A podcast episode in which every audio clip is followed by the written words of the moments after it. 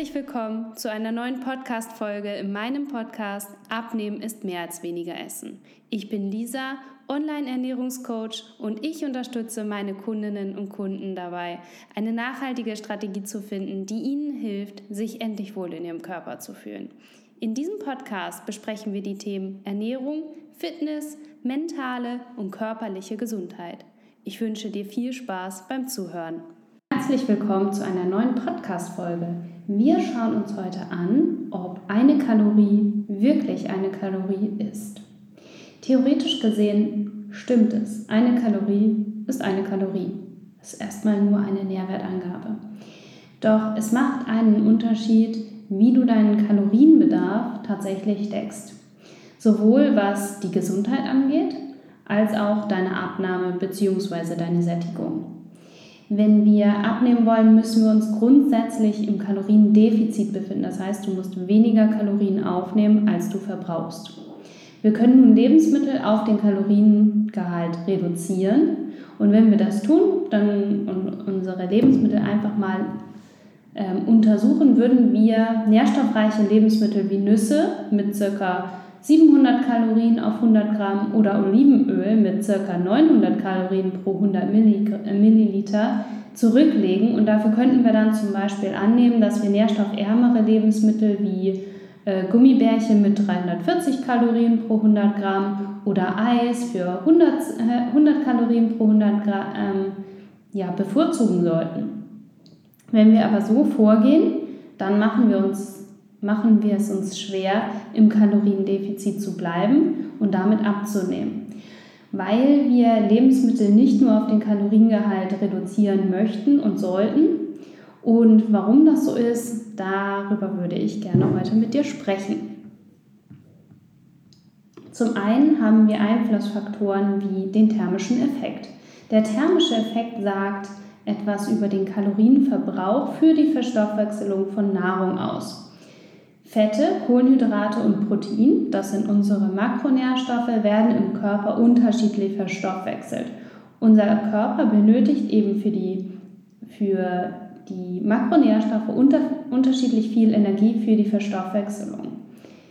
Bei Kohlenhydraten, die Kalorienangabe oder ja, also für Kohlenhydrate liegt der thermische Effekt bei 3 bis 10 Prozent, bei Fett zwischen 0 bis 15 Prozent und bei Protein zwischen 15 und 25 Prozent.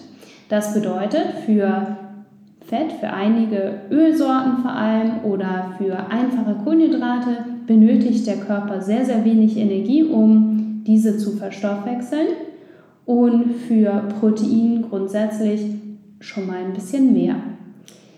Außerdem haben wir einen höheren thermischen Effekt, wenn du weniger Körperfett hast. Denn je mehr Körperfett du hast, desto geringer fällt der thermische Effekt aus. Leptin, das ist ein Sättigungshormon, wird in unseren Fettzellen produziert und je mehr Körperfett du hast, desto mehr Leptin hast du. Das heißt, du hast mehr Hunger, unabhängig von der wirklich aufgenommenen Kalorienmenge. Außerdem hast du zum Beispiel oder ist, ist die Gesundheit ein weiterer Faktor, wenn es darum geht, den thermischen Effekt zu untersuchen. Oder ja, wenn du eine Insulinresistenz hast, also eine schlechtere Insulinsensitivität, dann hast du auch einen geringeren thermischen Effekt. Außerdem hat die Aktivität einen Einfluss äh, auf unseren thermischen Effekt, denn je mehr du dich bewegst, desto höher ist dein thermischer Effekt.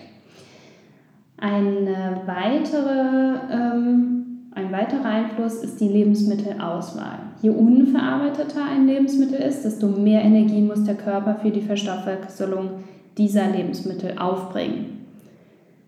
Und die Bioverfügbarkeit ist ein nächster Faktor. Das betrifft die Menge und die Geschwindigkeit, mit der unsere Nährstoffe nach der Verdauung in den Blutkreislauf gelangen und für physiologische Funktionen zur Verfügung steht. Ein nächster Einflussfaktor, der eben ja, unabhängig von der Kalorienmenge ist, ist das Volumen. Das heißt, wenn du jetzt 100 Kalorien aus Gummibärchen ähm, beziehst, dann sind das ca. 30 Gramm Gummibärchen und die sättigen natürlich weniger als 100 Kalorien aus zum Beispiel Brokkoli mit 300 Gramm. Beides sind Kohlenhydrate, aber du siehst schon, Brokkoli enthält zum Beispiel sehr viel mehr Flüssigkeit und sehr viel mehr Nährstoffe und muss auch eben ganz anders verstoffwechselt werden. Und deshalb wird dich der Brokkoli einfach mehr sättigen. Die Zusammensetzung unserer Mahlzeiten ist auch ein Einflussfaktor, denn wenn du jetzt ähm, einfache Kohlenhydrate wie zum Beispiel ein Teller Nudeln, weiße Nudeln isst, hast du sehr hohe Blutzuckerschwankungen, was dazu führt, dass du weniger gesättigt bist, du hast weniger Nährstoffe und du ähm, wirst unabhängig von der Kalorienmenge, also du kannst auch sehr, sehr viele Nudeln essen, wirst du nicht lange gesättigt sein, als wenn du eine Kombination aus zum Beispiel Nudeln und Proteinen nimmst. Also wenn du jetzt zum Beispiel Nudeln mit Tofu isst, dann bist du mehr gesättigt, auch wenn diese ganze Mahlzeit zum Beispiel weniger Kalorien enthält. Ähm, hier würde ich dir auch nochmal die Podcast-Folge ähm, so einfach geht gesunde Ernährung ans Herz legen. Denn da spreche ich nochmal sehr viel genauer über die Mahlzeitenzusammensetzung und wie du es dir so einfach wie möglich gestalten kannst. Ballaststoffe sättigen auch sehr viel mehr, auch ganz unabhängig davon, dass sie vielleicht gleich viel Kalorien enthalten wie ein ballaststoffarmes Lebensmittel. Denn Ballaststoffe sättigen aufgrund ihres Quellvermögens langanhaltend. Denn ähm, wenn du dir jetzt mal vorstellst, dass du Haferflocken in Wasser einweist, dann nehmen die sehr viel Wasser auf. Und das ist genau der Effekt, der in deinem Körper eben auch passiert. Das heißt, du wirst auch im Verlauf des Tages weniger Kalorien zu dir nehmen. Ballaststoffe lassen auch den Blutzuckerspiegel konstanter ansteigen, was auch zu einer geringeren Kalorienaufnahme führen kann. Ballaststoffe haben aber auch noch weitere gesundheitliche Vorteile. Über die habe ich zum Beispiel auch in der Hülsenfrüchte-Folge gesprochen. Auch die würde ich dir natürlich ans Herz legen. Und ich empfehle dir insgesamt, damit du auch aus dieser Folge natürlich was mitnehmen kannst, 30 Gramm Ballaststoffe pro Tag. Jetzt habe ich schon gesagt, der Nährstoffgehalt von Lebensmitteln ist eben unterschiedlich und trägt natürlich ganz unterschiedlich zu der Sättigung bei. Das bedeutet, du musst deinen Nährstoffbedarf decken. Wenn der nicht gedeckt ist, dann hast du mehr Hunger, ganz unabhängig, wie viel Kalorien du eben auch schon aufgenommen hast. Und wenn wir das jetzt zum Beispiel auf Makronährstoffe runterbrechen, dann sprechen wir davon, dass Protein und Fett essentielle Makronährstoffe sind. Das bedeutet, diese musst du über die Nahrung aufnehmen. Wenn du das nicht tust, hast du Hunger und wirst mehr Kalorien essen, als wenn du diese eben gedeckt hast. Außerdem haben wir natürlich auch noch weitere Nährstoffe, die wir decken sollten. Ähm, Eisen, Zink, Calcium, Magnesium, Vitamine und so weiter. Von daher ähm, würde ich dir auch empfehlen, natürlich so bunt wie möglich zu essen. Auch Kohlenhydrate möchte ich hier nicht unerwähnt lassen, auch wenn sie nicht essentiell sind, äh, tragen sie eben dazu bei, dass du länger gesättigt bist, weil sie in der Regel eben auch Ballaststoff enthalten können, ähm, weil Gemüse aus Kohlenhydraten besteht und weil zum Beispiel Vollkorngetreide eben die genannten Nährstoffe Eisen, Zink, äh, Magnesium enthalten. Ich würde dir auch empfehlen, dass du regelmäßig isst, denn regelmäßige Mahlzeiten sollen sich positiv auf unseren thermischen Effekt, also auf die Verstoffwechselung unserer Nährstoffe auswirken ähm, und eben auch zu einer besseren Fettverbrennung führen. Sobald ähm, die Mahlzeiten jeden Tag um eine ähnliche Uhrzeit eingenommen werden, soll sich das eben positiv auswirken. Jetzt haben wir aber auch noch weitere Faktoren, ganz unabhängig vom Nährstoffgehalt oder vom Volumen der Mahlzeiten. Und das, ist, das sind die physiologischen Faktoren. Das Sättigungsgefühl, ähm, die physiologische Wahrnehmung von Sättigung ist eben ist nicht immer ein genaues Abbild der tatsächlichen Kalorienaufnahme. Manche Nahrungsmittel können niedrigere, äh, trotz, können trotz niedriger Kaloriendichte ein langanhaltendes Sättigungsempfinden äh, vermitteln aufgrund von zum Beispiel Erfahrung. Das heißt, wenn du jetzt, ich habe zum Beispiel eine Kundin, ähm, die weiß von sich, dass wenn sie Linsenwaffeln mit Avocado und äh, Räuchertofu ist, dass sie langanhaltend gesättigt ist und dass wenn sie jetzt abends zum Beispiel ähm, zu einem Buffet eingeladen ist, dass sie dort nicht übertreiben wird. Das ist jetzt nicht die voluminöste oder die nährstoffhaltigste Mahlzeit, die, die man sich so vorstellen kann. Nichtsdestotrotz hat sie sich aufgrund ihrer Erfahrungen, weiß sie, dass es ihr gut tut und dass sie langanhaltend davon gesättigt ist. Stress und Emotionalität ist natürlich auch ähm, etwas, was sich auf deinen Kalorienbedarf bzw. deine Kalorienaufnahme ja, auswirkt. In Stresssituationen greifen wir oder greifen, greifen viele zu Nahrungsmitteln mit hohem Zuckergehalt, was die Kalorienbilanz natürlich verkompliziert.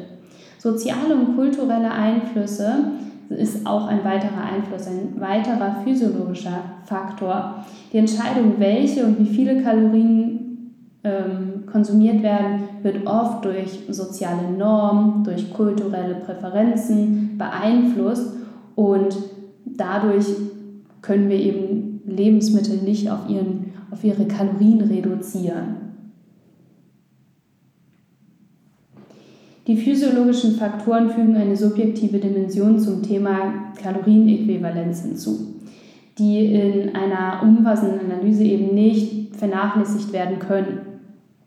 Sie erweitern die Diskussion darüber, was eine Kalorie ausmacht und wie sie sich auf unseren Körper beeinflusst.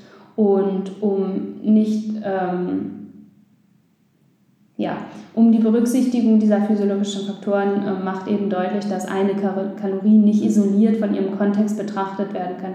Eine Kalorie ist eben nicht eine Kalorie, weil es viel zu vielschichtig ist und dass unser, unser menschliches Verhalten es einfach nicht zulässt, ein Lebensmittel auf Kalorien zu reduzieren. Unser Organismus ist auch einfach zu vielschichtig, als dass wir jetzt sagen können, dass eine Kalorie eine Kalorie ist. Du siehst zusammenfassend, das ist ein sehr, sehr vielschichtiges Thema und deshalb möchte ich dir jetzt abschließend nochmal so eine kleine Zusammenfassung und eine kleine Empfehlung geben. Ich würde dir empfehlen, deinen Nährstoffbedarf zu decken. Wenn du nicht weißt, was dein Nährstoffbedarf überhaupt ist, was den ausmacht, dann melde dich natürlich gerne bei mir. Ich helfe dir da gerne, ich äh, gebe dir da auch gerne einen Überblick, weil es lohnt sich auch nicht, jetzt ein, zwei Tage mal darauf zu achten, dass du einen Nährstoffbedarf deckst und nächste Woche machst du dann, ich sag mal, ganz normal weiter und deckst deinen Nährstoffgehalt eben wieder nicht. Das heißt, man muss auch langfristig am Ball bleiben und eine Ernährungsumstellung vornehmen.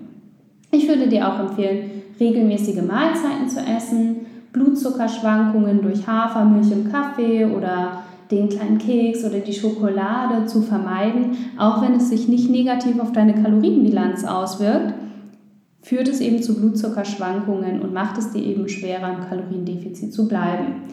Ähm, ich würde dir bewusste Snacks empfehlen, die du einbaust, um deinen Nährstoffbedarf zu decken und hier auch die Blutzuckerschwankungen so gering wie möglich zu halten. Ähm, ich würde dir natürlich auch empfehlen, dass du Lebensmittel nicht auf die Kalorien reduzierst, sondern dass du dir den Nährstoffgehalt insgesamt ähm, anschaust und dass du so Lebensmittel wie Nüsse oder Olivenöl nicht darauf reduzierst, dass sie eben viele, äh, viel Kalorien enthalten. Ich würde dir auch empfehlen, dass du regelmäßig Blutbilder machen lässt, um Nährstoffdefizite wie zum Beispiel Vitamin D oder Omega-3 ähm, oder Eisen ja, zu untersuchen zu lassen und eben gegebenenfalls durch ein Nahrungsergänzungsmittel wirklich auch ähm, ausschließt, dass du das auch so ein bisschen, dass du das ergänzt, das ist nicht schlimm. Also Nahrungsergänzungsmittel, habt davor auch bitte keine Angst. Vitamin D wirst du hier in, im Norden von Deutschland oder grundsätzlich in Deutschland wahrscheinlich nicht decken. Auch im Sommer nicht. Omega-3 wirst du wahrscheinlich auch nicht denken, es sei denn, du isst jeden Tag 250 Gramm Lachs, wirklich fettigen Fisch oder 100 Gramm Makrele, mega fettiger Fisch, den du wahrscheinlich nicht jeden Tag in deiner Ernährung haben möchtest. Also mach es dir dort auch bitte so einfach wie möglich und nimm ein Nahrungsergänzungsmittel. Davon musst du keine Angst haben. Ähm, zu Nahrungsergänzungsmittel wird hier auf jeden Fall auch noch ein bisschen was kommen. Und ansonsten ja, sende ich dir jetzt ganz, ganz liebe Grüße. Freue mich, dass du bis hierhin zugehört hast und freue mich aufs nächste Mal. Deine Lisa.